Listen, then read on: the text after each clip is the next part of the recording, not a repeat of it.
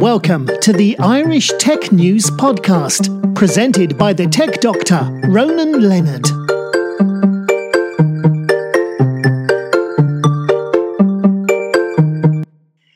Hi, welcome to today's Irish Tech News Podcast. Today I'm talking with Denise Logan, who is also uh, a very famous author in sense and a, and business person, and known as Seller Whisperer. How are you doing, Denise?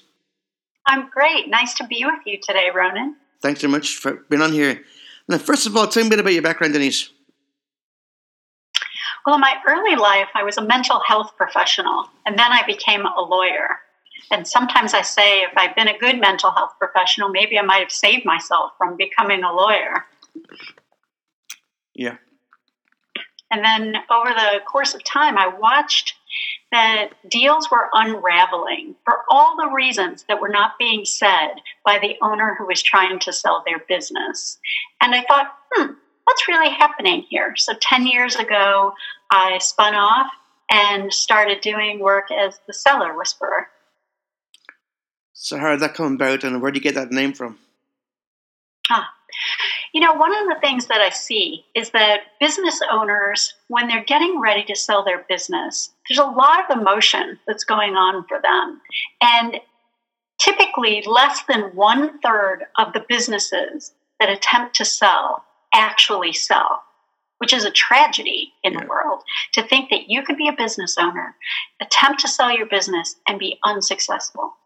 And I saw that a lot of the reasons why that was happening was because the owner would get scared partway through. And they get scared about a number of things. That question, who am I if I'm not the owner of this business? Who am I without this? What will I do with myself?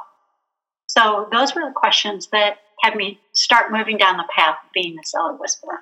Yeah, I guess basically if somebody's had a business for so long, they and it's it's part of their life, if they sell it, what do they do next? Where do we go from here? And if you think about it, Ronan, every time we meet someone new, one of the first questions they ask us is, What do you do? Yeah. And typically we answer with our profession.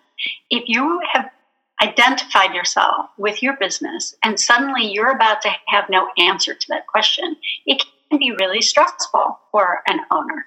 Yeah. I guess just say I'm an entrepreneur you could say that. That could get away with mm-hmm. it. But then when I ask you mm-hmm. what do you entrepreneur in or what what a business line would you be in? So it's kind of tricky doing that. Yeah. And one of the can I tell you a story about an owner? Yeah, please do. So there was an owner, he had a business, it was $85 million he was set to earn from the sale of the business. And eight weeks before the deal was set to close, he suddenly announced that he needed nine times more money. Well, that's a pretty big chunk. Yeah. So the investment banker called me and said, I think my seller went crazy. I'm like, yeah, sounds like it. Let's see if we can figure out what scared your fella and what hidey hole he might have gone into. Mm-hmm. So the owner's original plan was to sell the business, buy a sailboat, and sail around the globe. And you know, you can get a pretty good boat for eighty-five million dollars. Yeah. So it clearly wasn't about the money. When I got in there and dug around, what I learned was that two weeks before he had asked for this unicorn, his wife said, I'm not doing that. I don't want to be stuck on a boat with you far away from my grandkids. I'm not doing it. And can we agree, Ronan? Yeah. He is not going to come back and tell the investment team that he doesn't want to do the deal anymore because his wife won't let him do what he wants yeah, to do. Yeah, that's, that's true. I can see that. He's never going to do that. So, what he did was ask for more money so that when the deal fell apart, it wouldn't be about him. Yeah. And so, when I got involved, what I when I figured out what had happened, I took he and his wife and did separate work with each of them and brought them back together, creating a solution where he would buy the sailboat and sail. And every six weeks, she would take one grandchild, fly to where he was. They'd do two weeks on land, building memories with the child. Then she would fly home and he would sail on. Boom. The deal was back on yeah. track, closed on time at its original asking price because it wasn't about what it looked like it was about. Yeah. Well, to me, that sounds common sense when you once you drill down into it and you, you realize right away that it wasn't about the money, it was about something else. I was doing it, but you couldn't see what it was because it wasn't showing up right away. But drilling deep down, you found out, hmm, it's something else. It's not the money, but you found out what it was. Right. And for business owners, often, you know, a question that I like to ask them early on is what does work provide for you? Yeah. So if you think about it, money is the first thing that usually comes up. Yeah. Of course, it provides money. But we should be able to get somewhere between 10 and 12 distinct answers to that question what does work provide? So if you think about it, it's a place to go during the day, it's camaraderie, it's um, for many of our business owners, their customers and their employees are their friends. Yeah. And it's power. There are lots of things that work provides. And the reality is that when they sell the business, those needs don't go away. They shouldn't go away because I think the needs sh- should always be there. But right. And so, if all we focus on is how much money they're going to earn from the sale of their business, what naturally happens is close to the end of the transaction, the owner starts to realize oh, wait, all of these other needs are not going to be met, but they feel some shame around it. And you get times when a, when when a business is the owner. So if you sell the business, it won't work unless the owner is still there. And the problem is, if you sell it to, if you sell a business and you're still there behind the scene, working behind the scenes, you're still going to think you own it when you don't anymore. At times, right? And that becomes really difficult if you have a period of time where the owner will transition, like a an earnout period or a period of transition with Yeah. the new owner. Becomes really important to clarify which things the owner will still be able to do. I was working on a software transaction on the west coast of the US, and this particular guy, you know, we often think that owners will only exit their business when they're a certain age, maybe in their 50s or 60s or 70s. This young guy was in his 30s. He was selling a software company and he was set to earn $16 million on the other side of the sale. And one day he realized, who am I going to hang out with? All my buddies have jobs. And so he was out for a drink with his friend and he said that, to which his friend responded, Oh, boo hoo, dude. I wish I had your sad little $16 million problem. You know, that's a natural response Yeah. for someone to have, but the problem didn't go away. Instead, it just went underground and started surfacing in the deal in all kinds of ways. So, one of the things I like to do is help for the advisors, the investment banker, the lawyer, maybe the accountant, the wealth advisor, to realize that for our owner, this is not a transaction. It's a transition yeah. for them. And it is probably the biggest transition in their adult professional life. And I'd be looking at, her and saying, okay, hold on, you sold a business. Why not start a new one? You've got more, more money than you had before to fund the business. Start again with something else. You've got the money, you've got the time.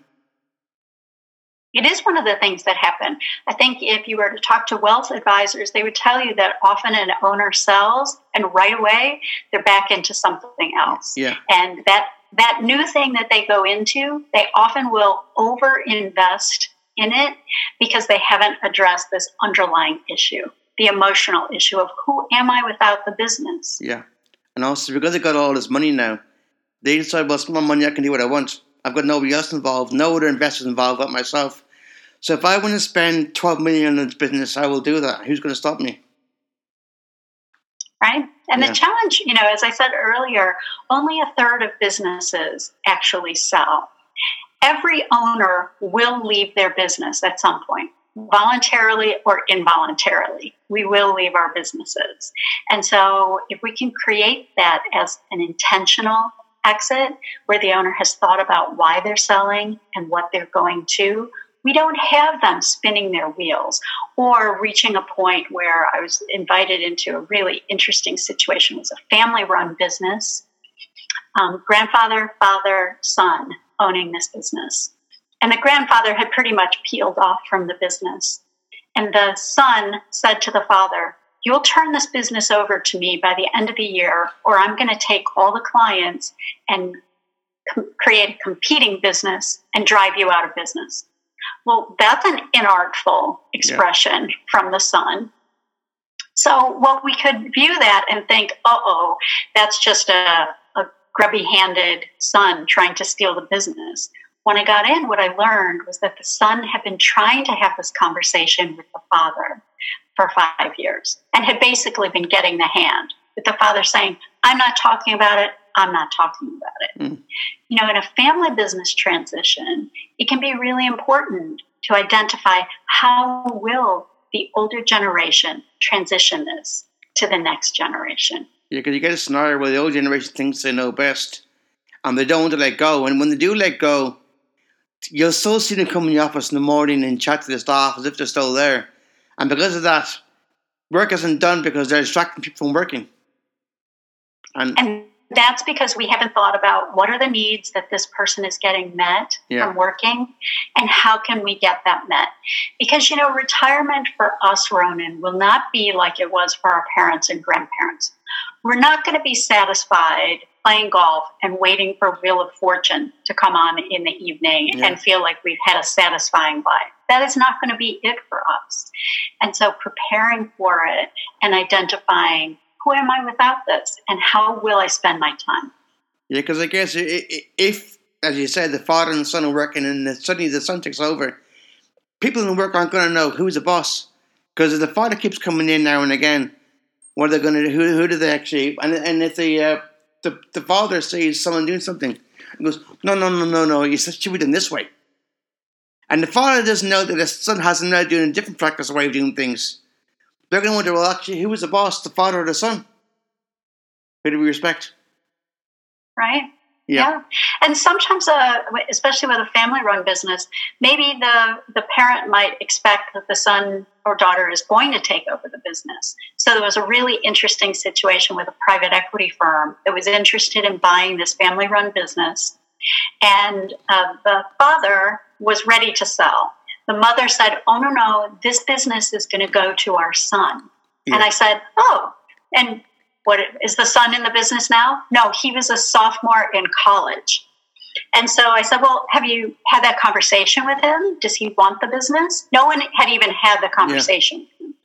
So when I met up with him and had the conversation, he said, If I have to get three PhDs to never go into that business, that's what I'm going to do. I don't want to be there. So once we were able to identify the son really didn't want the business, I could do some grief work with the mom to help her let go of that expectation that she had that this dream was going to pass to her child. And once we did that work, they were ready to sell and they got their money and were happy to go on their merry way.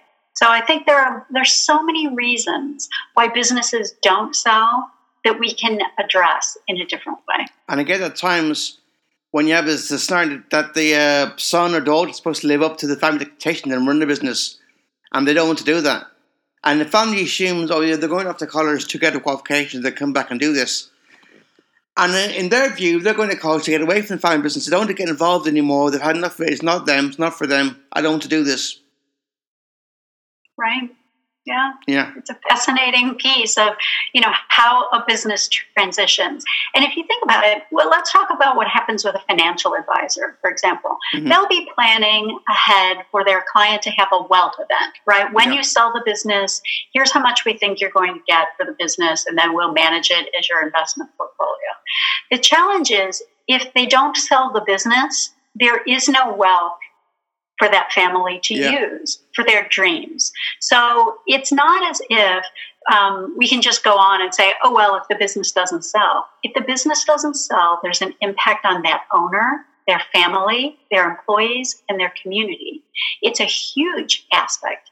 And in that deal community, typically we'll have a, a, a banker or a business broker, a lawyer, a wealth manager, an accountant. There are a lot of professionals who are helping to make the transaction happen. Yeah. I'm focused on how do we keep the emotion in check because emotion is always coming up yeah. in every transition that we have.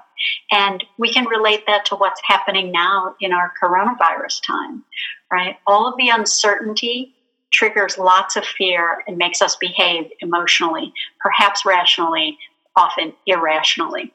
Because I guess if you think business is, is your baby, and you finally got to let go of it. It's like when your first child goes to school, first day in school, you're emotional about it. And with this business, you're emotional letting it, letting it go free to somebody else.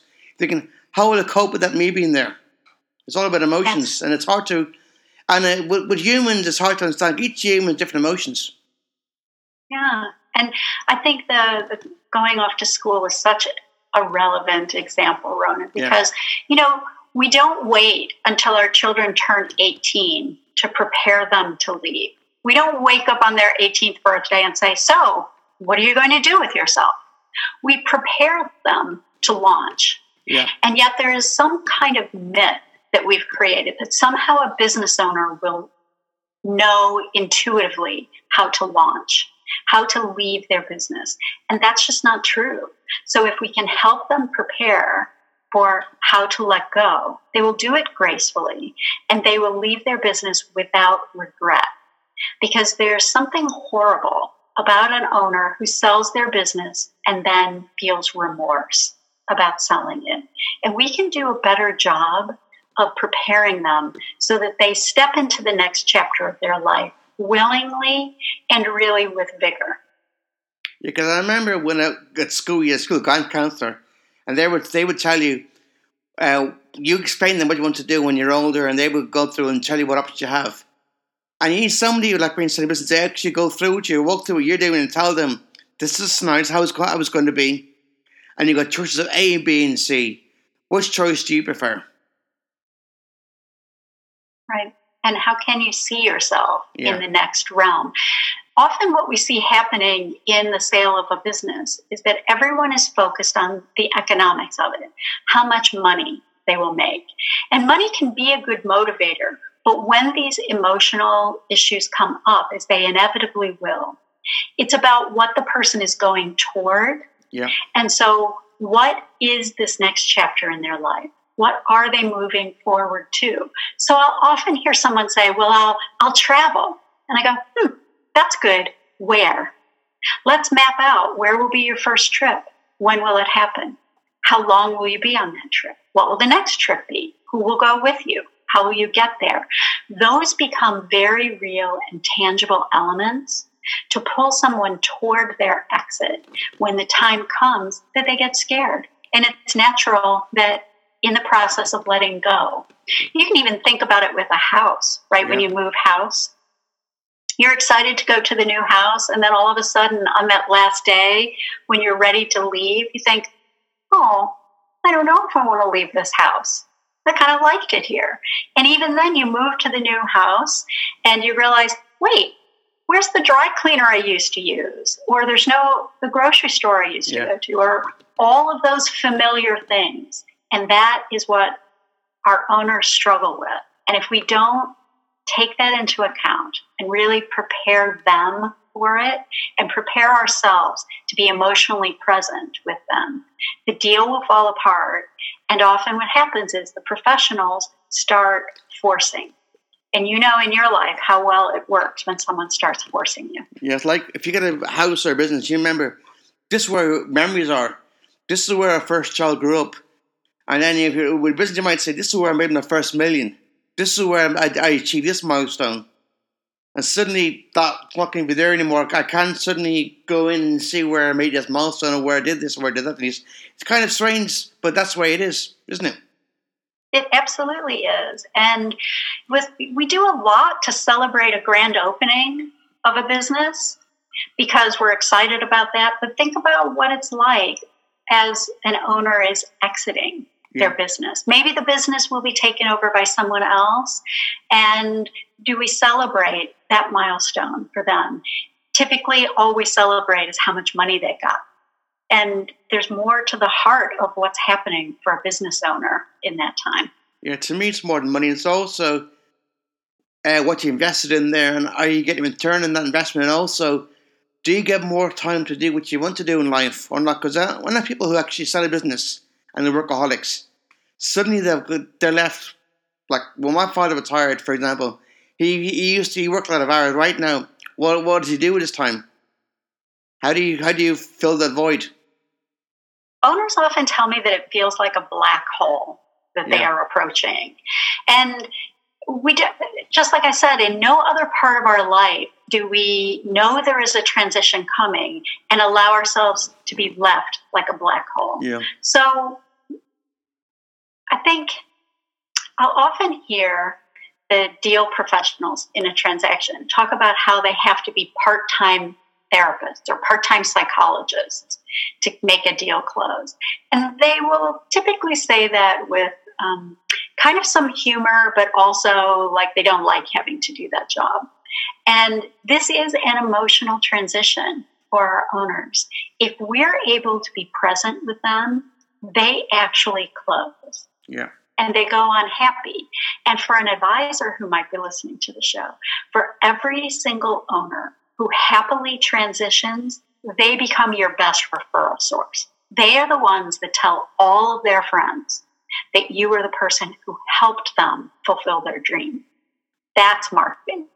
I guess you could say, just my business psychologist, he helped me see it through to the end. And, and uh, when I when I had this, a problem, a, a block I was going, block I was going through, this person Denise helped me get over that line because she c- could see through what was going on in my head. She could read, read my mind and help me get over that. Yeah, and a lot of the things that our owners face are really predictable. You know, another example is the very first time we poke at financials when the business is being valued, our owner will be filled with shame. And warning them in advance and being able to say, this is likely to happen. An owner will inevitably say to me, I have nothing to be ashamed of. I'm like, I know. And it's not about being ashamed. It's the fact that this owner has been the person who has known everything about their business. Yeah. And now a stranger is going to come poking around and they're worried what if there's something I didn't know? What if there's something they find? And the curious part about how that plays out in a deal is that the owner will start to act um, a little squirrely Yeah. at the time that we start poking at financials. And whoever is doing the due diligence on the transaction sees that squirrely behavior and assumes there's something wrong.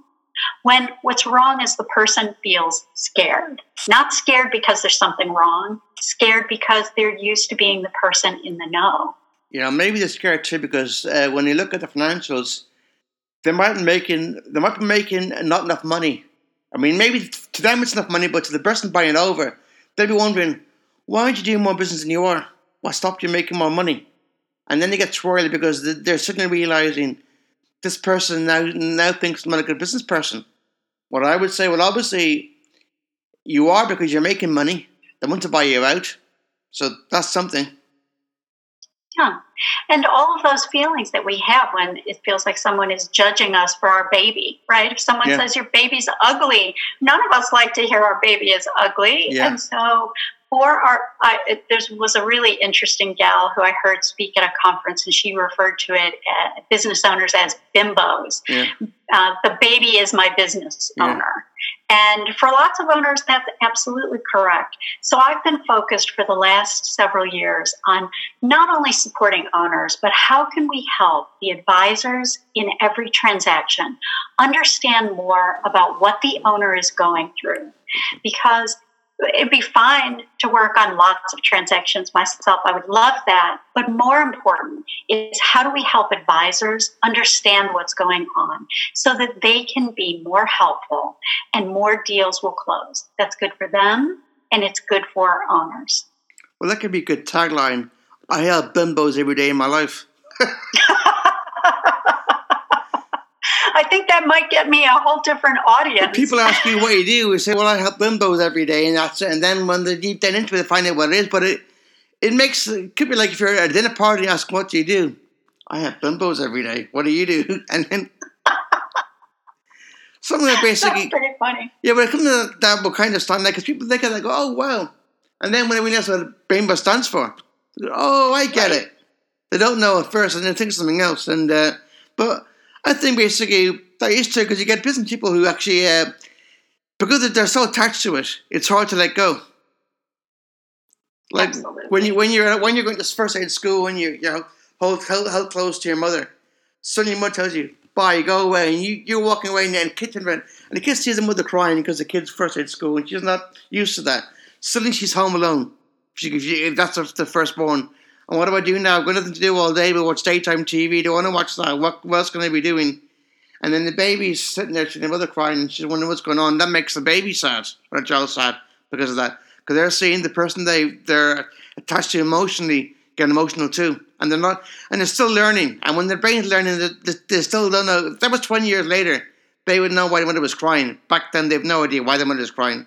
So, same with a business owner. They're kind of get uh, sad to let go of the business, but they have to in some cases. Yeah, and often I'll hear an owner say, I'm not going to leave. I'll just die at my desk. Well, that is no life to have lived, to die at your desk. And either way, you will leave your business. So why not make that be a planned for exit?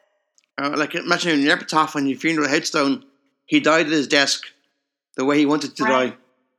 And um, think about how that, yeah, that message that it's sending to your yeah. family that is the only place you feel fulfilled is at work. That's a horrible message to be living. And that's a scenario where you're going to end up with somebody who's married five times because of that. Because if he's not home with his with his family uh, that much, he's going to marry again. Like I've seen business people who've done that, who have had four or five wives, all because work was was all consuming. And then they were going, "Oh, my wife and my family didn't get it. So what did he go and do? I'll get a new family and start again. Didn't work. Mm. So fourth time later. And you get other people in business who actually have only even been married once, but they made sure the wife and family were part of the ride. So when they went along with it, they were involved all the way as much as possible.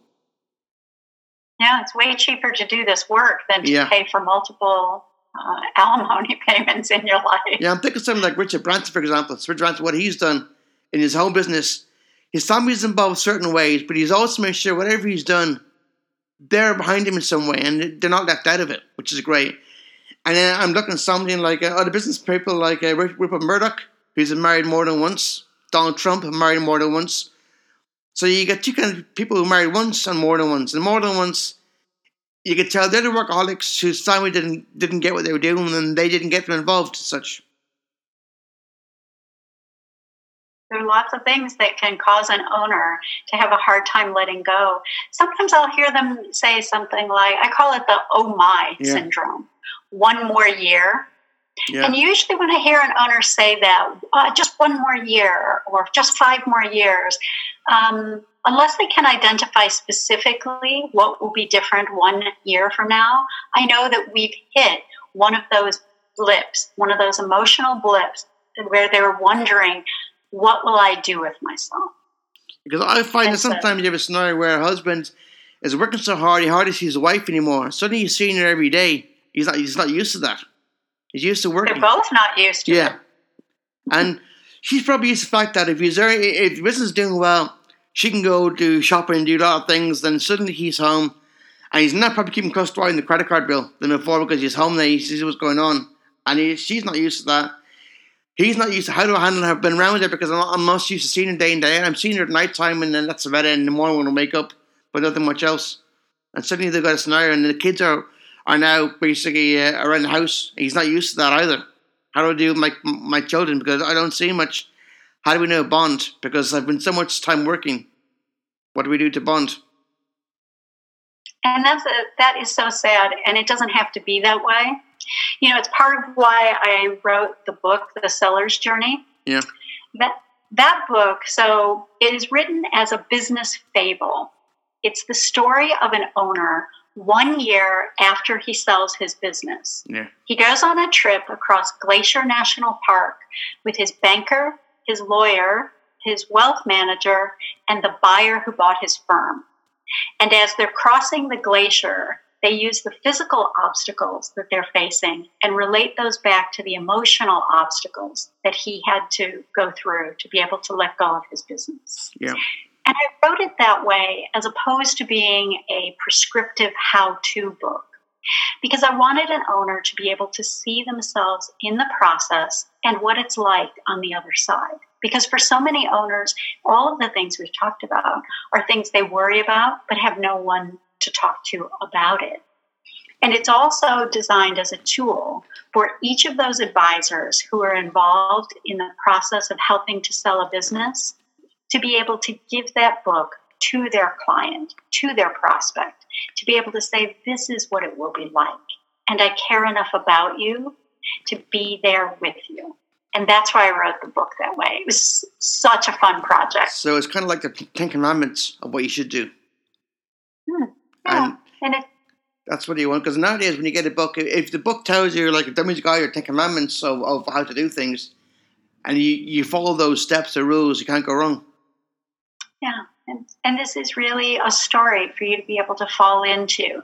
I often hear from owners when they read the book or from advisors, oh, that's what I'm feeling, or that's what I'm worried about. Yeah. I didn't have words for it. And that's what we're doing with the book is helping an owner and their advisors to see what are the obstacles that a successful business owner might face that makes it hard for them to let go.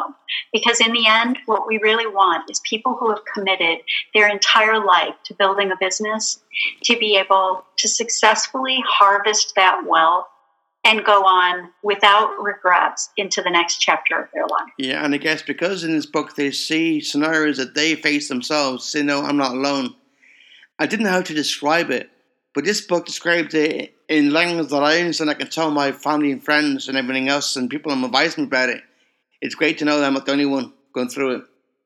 Yeah, it normalizes the process Yeah. of what almost every owner experiences some part of this as they're preparing to let go.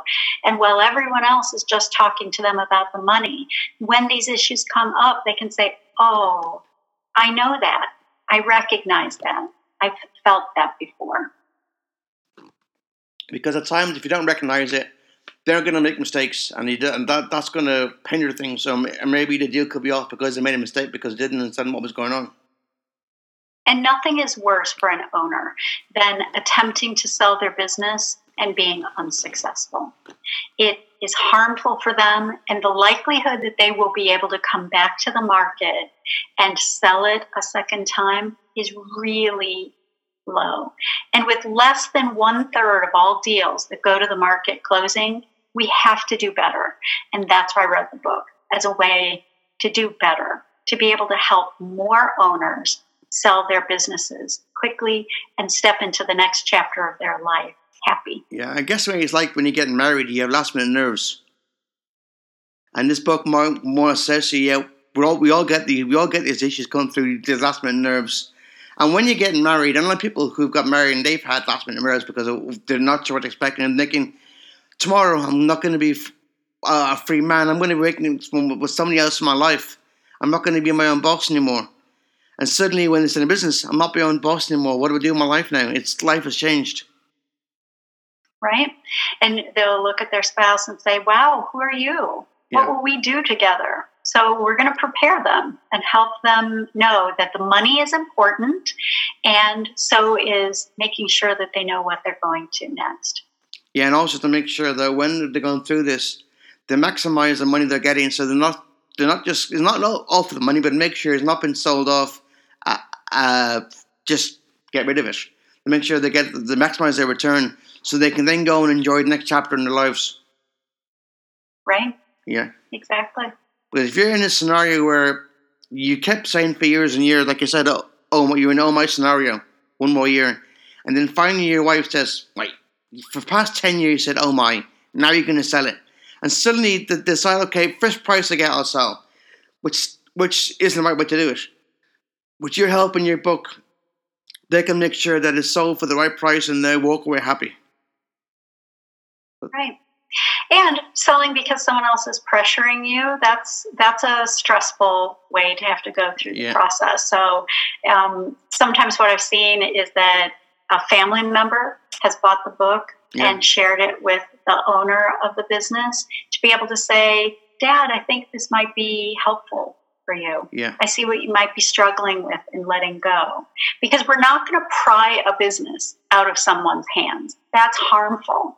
Instead, what we want to do is help them to step forward by understanding and being really caring about what they're feeling in the process.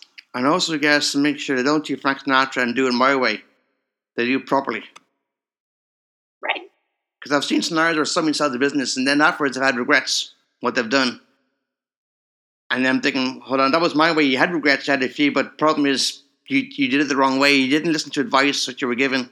That was it. Yeah. And regret is a horrible thing for a business owner Yeah. to live with. especially when when he realizes that that uh oh I, I should I should have done it another way and uh but he didn't and then, and then they keep thinking about that and the whole life is based on that one thing they could they didn't do the what if scenario Yeah.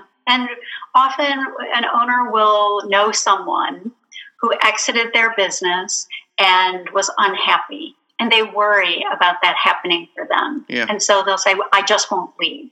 One of the ways I know an owner is struggling is I'll hear them say, Well, if I leave my business or if I ever sell, and I always say, It's not if, it's when yeah because we will leave our businesses, even if we go the way of feet first because we wait and die at our desk. And that is just no way to live our life.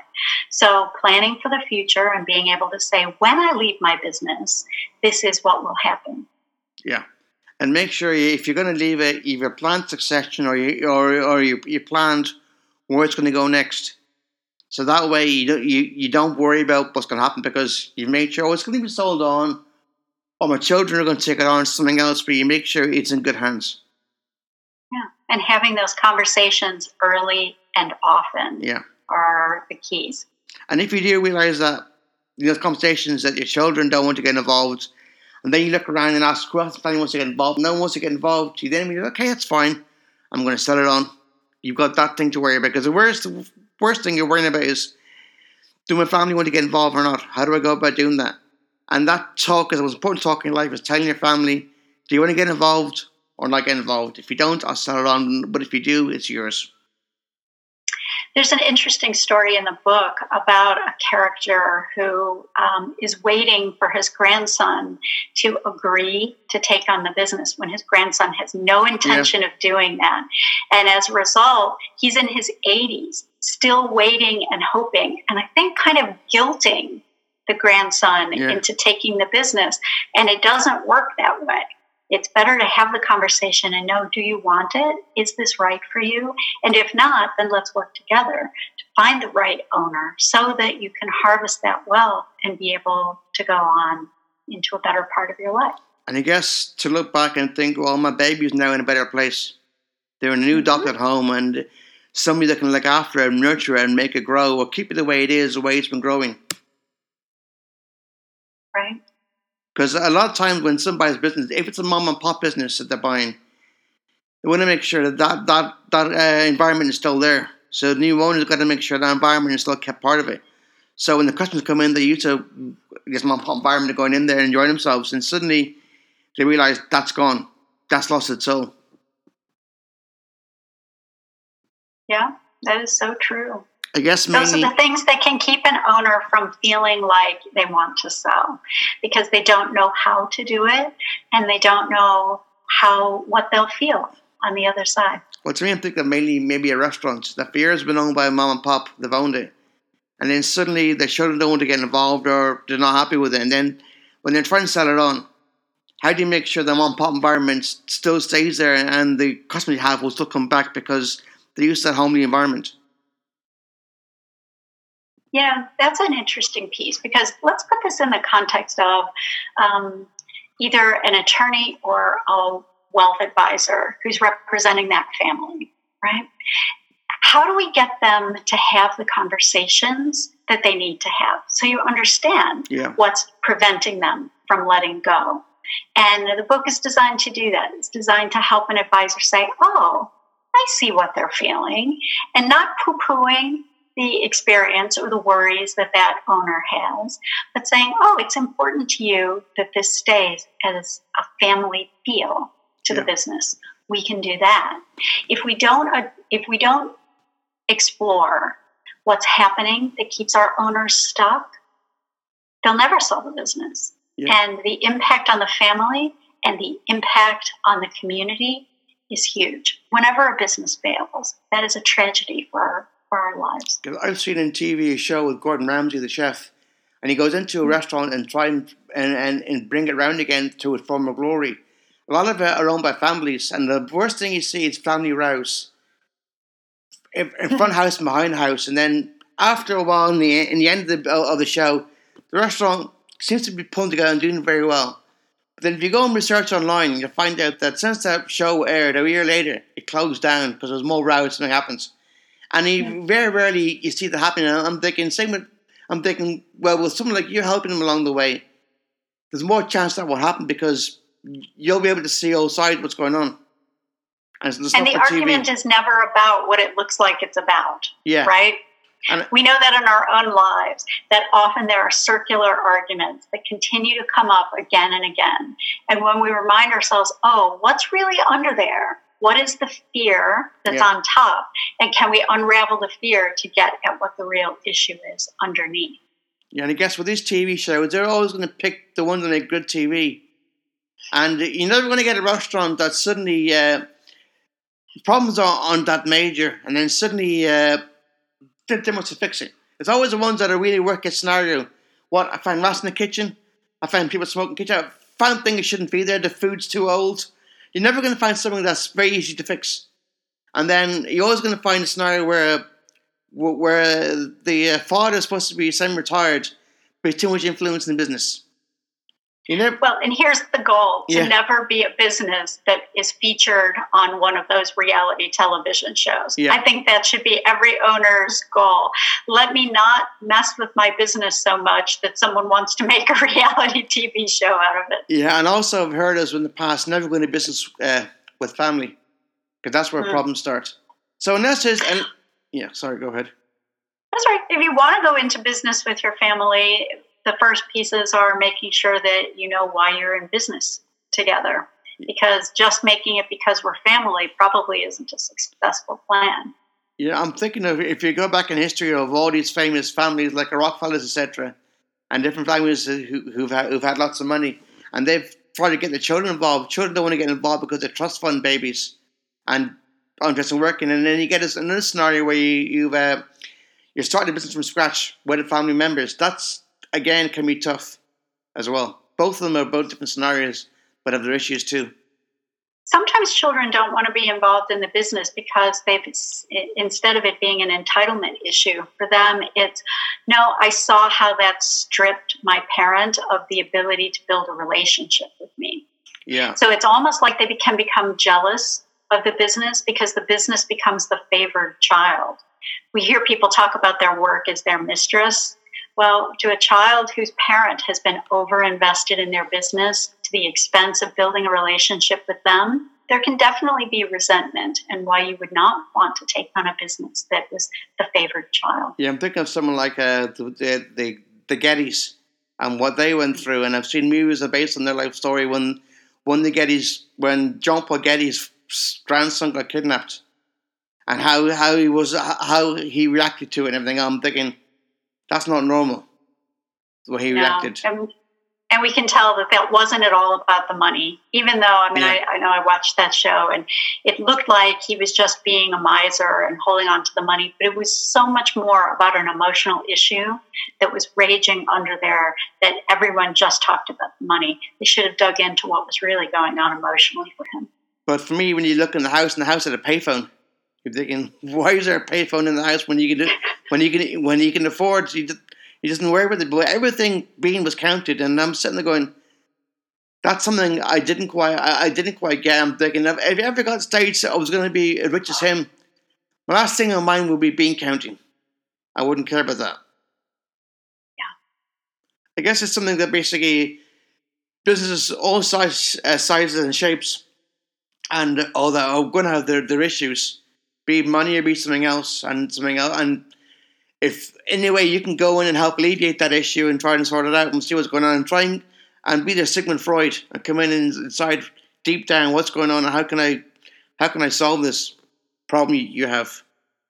Yeah. Because we care about them yeah. and we want them to be able to go on to have a happy life from the business that they've poured all of their life and energy into.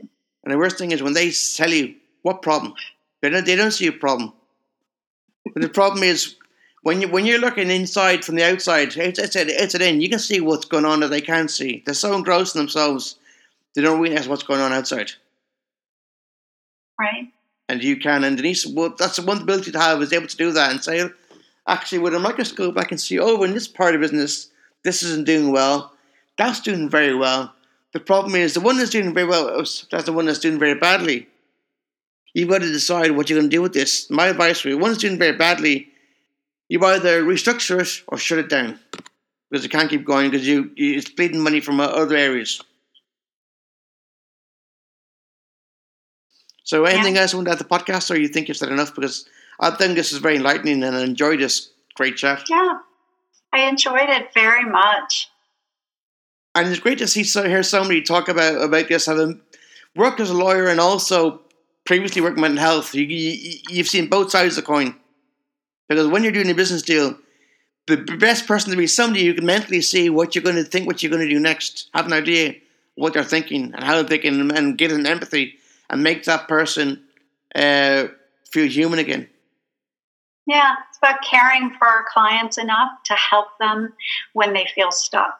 Yeah, because some so. of you caring and sharing, and if you can help somebody feel reassured and, and know that basically, yeah, what you're going through is normal. Everyone goes through that. Be be it wedding day jitters, be it you can't get rid of your baby going to school, or, or be it basically selling your business. We all go through this. It's not. It's normal. Yeah, it absolutely is. Such my pleasure to be with you today. Ron. Yeah, thank you very much, Lisa, and uh, have a great day and good luck with the weather, and hopefully the pandemic ends for you guys very soon. And uh, great, I'll send I'll send you some information later so you can post. All right, thanks very much. Take care. Be well. You too. Bye. Bye now. Bye bye.